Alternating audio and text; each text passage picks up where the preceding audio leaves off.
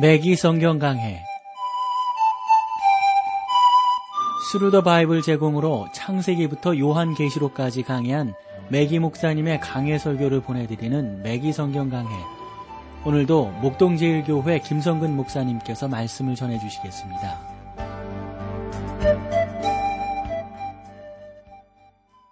애청자 여러분 안녕하셨습니까? 맥기 성경 강해 자 오늘도 여러분들을 호세아서로 이렇게 모시겠습니다. 요즘에 호세아서를 쭉 다루면서 하나님께서 우리를 향하신 그 사랑이 얼마나 큰지에 대해서 우리가 확인할 수 있으니까 이 또한 우리가 성경 공부를 하면서 나누는 큰 은혜가 아닐까 싶어요. 그런 거 있잖아요. 성경을 읽으면서 그 말씀이 꿀송이와 같다. 경험되죠, 여러분? 그럴 때마다 전하는 저도 좋고 가끔씩 우리 매기 성경강의 우리 방송사 홈페이지에 들어가서 매기 성경강의 그 사이트를 이렇게 쭉 보면은 그런 감사들이 많을 때 너무 고맙죠, 진행자로서. 소망합니다. 하나님께서 우리 가운데 큰 은혜를 주시고 그 은혜가 우리를 살려가는 그러한 역사들이 계속되어지기를 사모합니다. 오늘은 호세아서 여섯 번째 시간으로 2장 16절 말씀부터 함께 나누겠습니다. 여호와께서 이르시되 그날에 내가 나를 내 남편이라 일컫고 다시는 내 바알이라 일컫지 아니하리라. 이 참 여러분 이 본절이 아주 흥미로운 아주 그 고무적인 의미를 우리 가운데 부여하고 있는데요. 어, 그 시브리어로 보면 이쉬 나의 남편이란 의미인데요. 바알리는 바알을 나타내는 것으로서 나의 또는 나의 주인이란 의미를 담고 있어요. 따라서 여러분이 보는 것처럼 이스라엘 백성들은 참 하나님을 바알과 동일한 수준에 놓고 두 신을 숭배하려고 했던 것이죠. 그것은 물론 불가능한 일입니다. 그러므로 하나님께서는 이스라엘 백성들에게 그들이 당신을 가리켜 내 남편이라고 부를 날이 도래할 것을 말씀하고 있습니다. 그러면 지금부터 이것에 대해서 잠시 여러분들과 고찰해 보도록 하겠는데요. 남편 관계는 여러분 친밀한 관계 아닙니까? 또 개인적이고 사랑의 바탕을 둔 그 관계를 남편이라는 그 단어 속에서 우리가 유추해 볼 수 있단 말이죠. 그것은 곧 인과관계에 있어서 최상의 관계를 말합니다. 여러분 부자 간의 관계에 대한 가장 훌륭한 어, 표현은 신부가 말해요. 나는 나의 사랑하는 자에게 속하였고 나의 사랑하는 자는 내게 속하였다고 말하는 솔로몬이 기록한 아가서 6장 3절이라고 볼 수가 있습니다. 여러분이 결혼 생활 가운데 이러한 관계를 유지하고 있다면 여러분은 매우 행복한 가정을 꾸리고 있다고 보는 것입니다. 뭐 당연하지요, 여러분. 아내가 그런 사랑 고백하고요. 남편이 아내에 대한 소중함을 인식하고 서로에 대해서 그 귀중함을 나눌 수 있다면 이보다 더 고맙고 감사한 일이 어디 있겠어요. 이런 사람은 진정한 남편과 아내가 되기 위해서 어떻게 살아야 할 것인지에 대해 가르치는 그런 뭐 세미나라든가 이런데 뭐 참석할 필요가 없죠. 그러한 비결은 바로 사랑입니다. 여러분에게 사랑이 없을 때 여러분은 아무것도 가지고 있지 못한 것이죠. 반대로 사랑이 있다면 여러분은 세상의 모든 것들을 소유한 분인 것입니다. 여러분은 어떠한 경제적인 어려움도 극복할 수 있습니다. 여러분의 인간관계에 있어서 갈등 문제를 해결할 수가 있는 것입니다. 여러분이 서로 사랑만 한다면 함께 협력해서 자녀들의 문제도 해결할 수가 있습니다. 그러나 여러분이 서로 사랑하지 않는다면 여러분은 아무것도 할 수가 없습니다. 우리 사랑하는 우리 매기 성경강의 애청자 여러분, 우리가 하나님과의 사이에 그러한 관계를 갖는다면 얼마나 놀라운 일이 될까요? 우리는 예수님 앞에 나아가 예수님, 하나님 사랑합니다. 저는 하나님의 것입니다. 이렇게 말할 수 있다면, 그럼 만약에 여러분들이 그렇게 하신다면, 이건 대단한 거예요. 이러한 관계가 성립될 때 우리는 사도 바울처럼 다음과 같이 말할 수 있습니다. 그런즉 누구든지 사람을 자랑하지 말라. 만물이 다 그의 것임이니라. 바울이나 아볼로나 게바나 세계나 생명이나 사망이나 지금 것이나 장래 것이나 다 너희 것이요 너희는 그리스도 것이요 그리스도는 하나님의 것이니라. 이게 고린도전서 3장 21절로 23절이거든요. 어떠세요? 여러분은 예수 그리스도를 여러분의 것이라고 말할 수 있으신가요? 여러분은 예수님의 것이며 예수님은 여러분에게 속해 있는가라는 것을 고백하실 수 있는가 하는 겁니다. 만약에 예수님께서 여러분에게 속하셨다면 여러분은 대단히 훌륭한 선택을 한 것이죠. 세상에는 그보다 뭐 훌륭한 관계가 어디 있겠어요. 예수님과의 관계만큼 훌륭한 관계는 또 없다고 보는 거거든요. 이스라엘 백성은 장차 하나님께 당신을 우리의 남편입니다라고 말할 날이 도래하게 된다 하는 겁니다. 바알이라 일것이 아니하리라. 그렇습니다. 앞에서 우리가 살펴본 것처럼 바알리라는 것은 자, 사실 여러분 이거 아주 섬뜩한 표현이에요. 그 바알이 우상이지 않습니까? 그 우상을 나의 주라고 말하는 게 바알리거든요. 예수님께서 이렇게 말씀하신 것을 여러분 꼭 기억하시기를 바래요. 뭐라고 그러셨냐면 나더러 주여 주여 하는 자마다 천국에 다 들어갈 것이 아니요 다만 하늘에 계신 내 아버지의 뜻대로 행하는 자라야 들어가리라. 그날에 많은 사람이 나더러 이르되 주여 주여 우리가 주의 이름으로 선지자 노릇하며 주의 이름으로 귀신을 쫓아내며 주의 이름으로 많은 권능을 행치 아니하였나이까 하리니 그때 내가 저희에게 밝히 말하되 내가 너희를 도무지 알지 못하니 불법을 행하는 자들아 내게서 떠나가라 하리라. 사랑하는 형제자매 여러분, 우리에게 있어서 가장 중요한 것은 우리 주님 예수 그리스도와의 관계적인 어, 그 개인적인 관계라는 사실을 우리가 꼭 기억을 해야 되겠습니다. 그것은 단지요. 우리가 입으로 예수님께서 우리의 주가 되시며 우리가 그분을 위해 선한 일을 행한다고 말하는 것, 그 이상이라고 하는 사실을 우리가 기억을 해야 하는 것이죠. 그것은요, 예수님께서 갈릴리 바다에서 시몬 베드로에게 물으셨잖아요. 내가 나를 사랑하느냐? 그러한 질문에 답할 수 있어야 되는 것이죠. 어떠세요? 여러분들은 예수 그리스도를 사랑하시죠? 예. 2장 17절로 가볼까요? 내가 바알들의 이름을 저의 입에서 제하여 다시는 그 이름을 기억하여 일컬음이 없게 하리라. 그들은 바알이란 이름을 기억하지도 못할 것입니다. 그들은 우상 숭배로부터 완전히 떠날 것입니다. 18절 가보실까요? 그날에는 내가 저희를 위하여 들 짐승과 공중의 새와 땅의 곤충으로 더불어 언약을 세우며 또 이 땅에서 활과 칼을 꺾어 전쟁을 없이 하고 저희로 평안히 눕게 하리라. 그 땅에는 오늘날의 우리나라처럼 많은 종류의 짐승이 사라질 위험성이 있습니다. 어떤 것은 이미 사라졌습니다. 하나님께서는 짐승을 창조하여 그곳에 두셨습니다. 하나님께서는 짐승들에게도 이 세상에서 살 수 있는 권한을 주셨어요. 그러셨잖아요. 그러면서 장차 그들과 언약을 맺으셨다고요. 우리가 천년 왕국으로 정의하는 그날에는 여러분 사람만 그 안에 거하는 것이 아니라 하나님께서 만드신 이러한 짐승들도 함께 거하게 된. 그래서 성경에 보면은 사자와 양이 함께 누울 것이다라고 그랬지 않습니까? 오늘날 생태학과 동물 보호에 관심이 고조되고 있고 얼마나 요즘만큼 자연 환경이니 그 요즘에 그런 자연 친화적이라는 표현들 많이 하잖아요. 그런 경우들이 얼마나 많습니까? 여러분은 성경 전체에 걸쳐 하나님께서 동물을 중히 여기셨다는 사실을 알고 계시리라고 믿습니다. 하나님은 그렇게 하셨어요. 하나님께서는 또 땅을 중히 여기시고 축복하셨습니다. 그러나 인간은 자연 환경을 오염시키고 있습니다. 인간은 내적인 면과 외적인 면에서 모두 죄인입니다. 인간의 발길이 닿는 곳마다 모든 것이 오염이 되잖아요. 참 그런 거 보면 안타까워요. 아, 그 모자부 사막에서 차를 몰고 집으로 가던 중 어, 나름대로 이 메기 목사님이 그 석양 햇살이 도로에서 비스듬히 내리 쬐는 그 어, 길을 한번 달린 적이 있대요.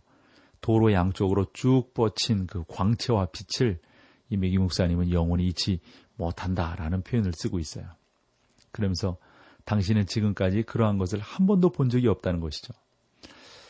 저도 그 저희 아이와 그 미 서부 쪽, 시애틀 쪽에서 이렇게 그 Redwood Park 이쪽으로 쭉 내려오면서 날씨가 좀 막 변하고 그랬더랬어요. 그때 여름철이었었는데. 와, 근데 구름 그 낀 데서요. 그 무지개가 보이는데 그때 아이들과 같이 있어서 그런지 몰라도 너무 낭만적이더란 말이죠. 그것은 지금도 지금도 잊지 못하겠습니다. 그렇습니다, 여러분. 그런데 그러한 아름다운 자연들을 말이죠. 인간의 발길이 닿으면 오염이 되어진다고요. 그런데 하나님께서는 당신께서 이 땅을 보존하시겠다고 말씀하셨습니다. 저는 인간으로서는 그것이 불가능하다는 점에 하나님께 감사를 드리는 거죠. 왜냐하면 하나님이 손대시지 아니하면 이 땅이 온전해질 수가 없으니까 말입니다. 자, 여기서 우리 찬송 함께하고 계속해서 말씀을 나누겠습니다.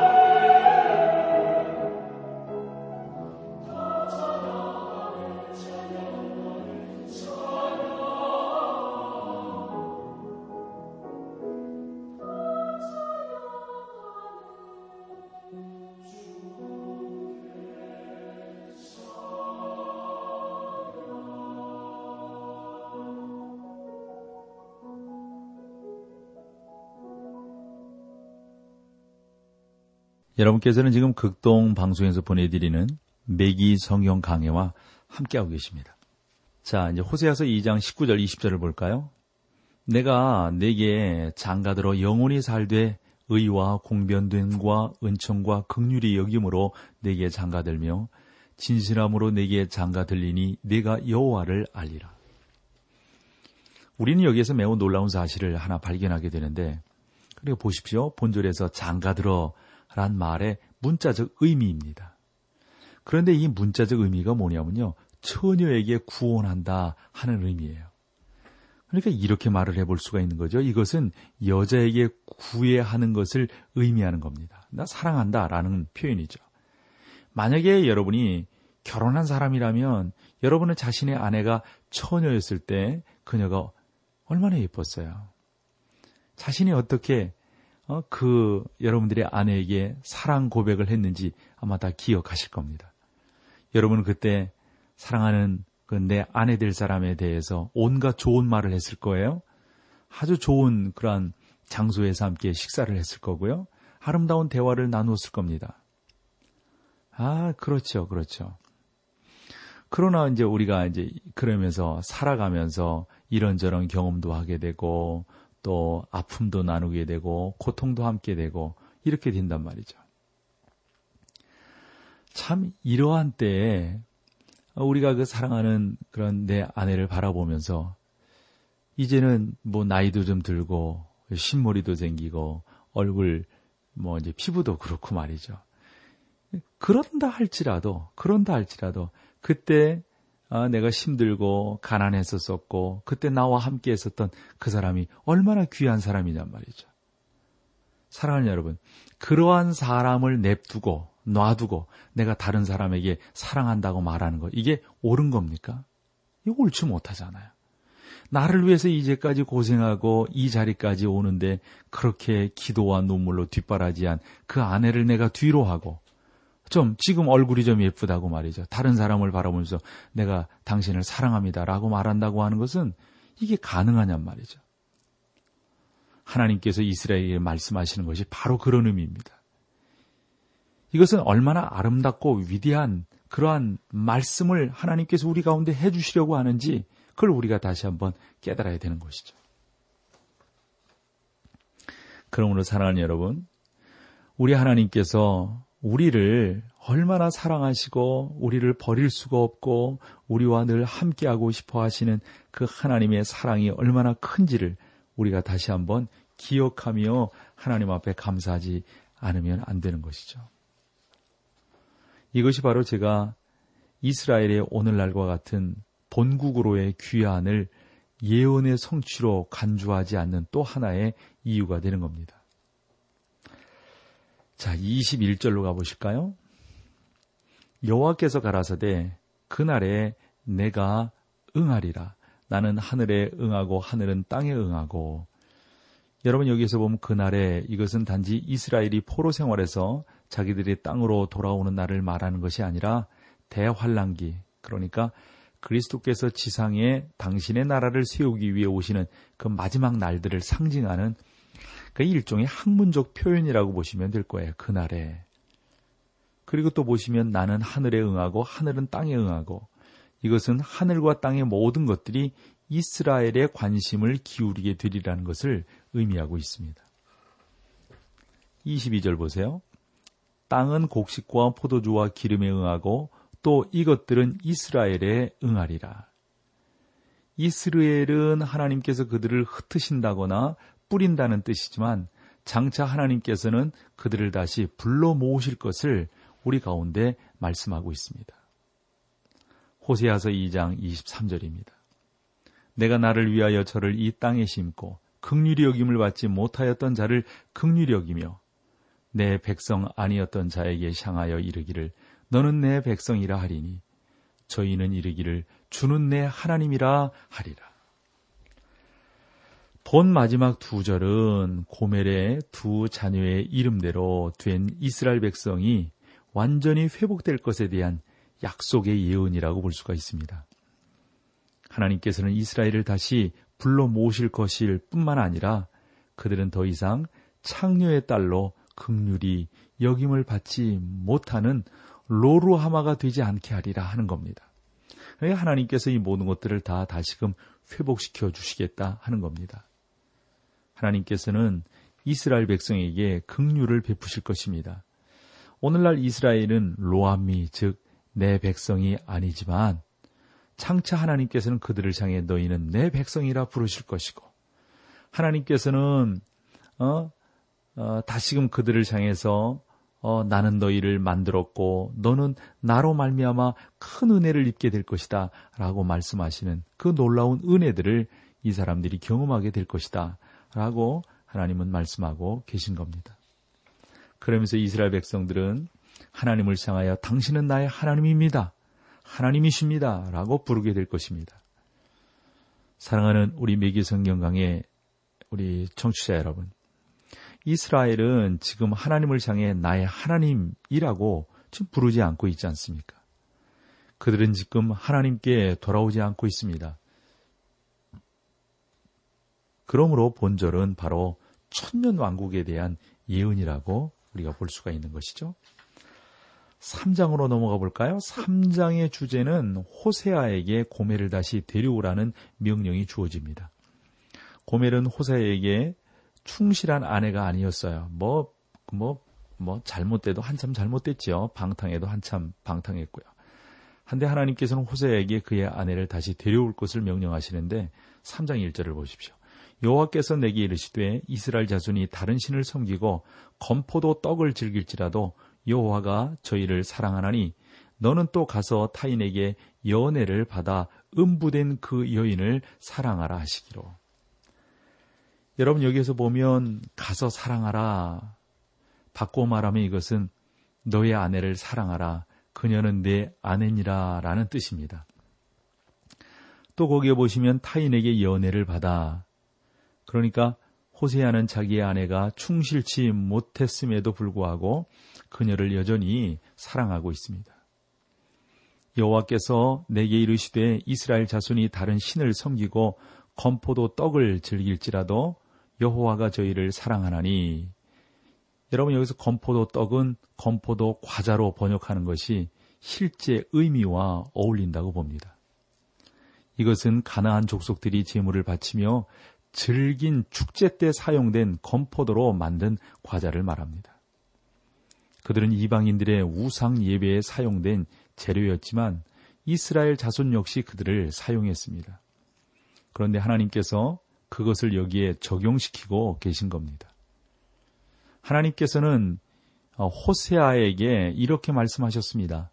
너는 지금 내 심정이 어떠하리라는 것을 알 것이다. 나는 내가 가서 고매를 다시 데려오기를 원한다. 그녀가 비록 내게 불충실했지만 너는 그녀를 사랑하고 다시 데려와야 한다. 그것이 바로 내가 나의 백성들에게 장차 행할 것이니라. 이스라엘이 내게 충성치 않아 내가 그들을 징계하겠지만 언젠가는 내가 그들을 다시 찾을 것이다. 라고 말씀하는 겁니다. 예? 여러분, 이게 보통 감사한 일이 아닌 거 있죠? 하나님께서 우리를 그렇게 사랑하세요. 여러분 생각해 보세요. 잘못돼서 지금 가정을 떠난 거거든요. 그럼 우리가 버릴만 하잖아요. 이처럼 못된 것. 어? 내가 너를 어떻게 했는데 말이야. 네가 나를 버리고 그런 어, 일을 나한테 한단 말이야. 응? 나는 너 생각하기도 싫어. 어? 나는 너 보기도 시... 막 이럴 건데 하나님께서는 내가 너희를 사랑한단다. 내가 너를 다시금 데리고마. 내가 너와 함께하기를 원한단다. 여러분 이분이 우리의 아버지세요. 하나님이세요.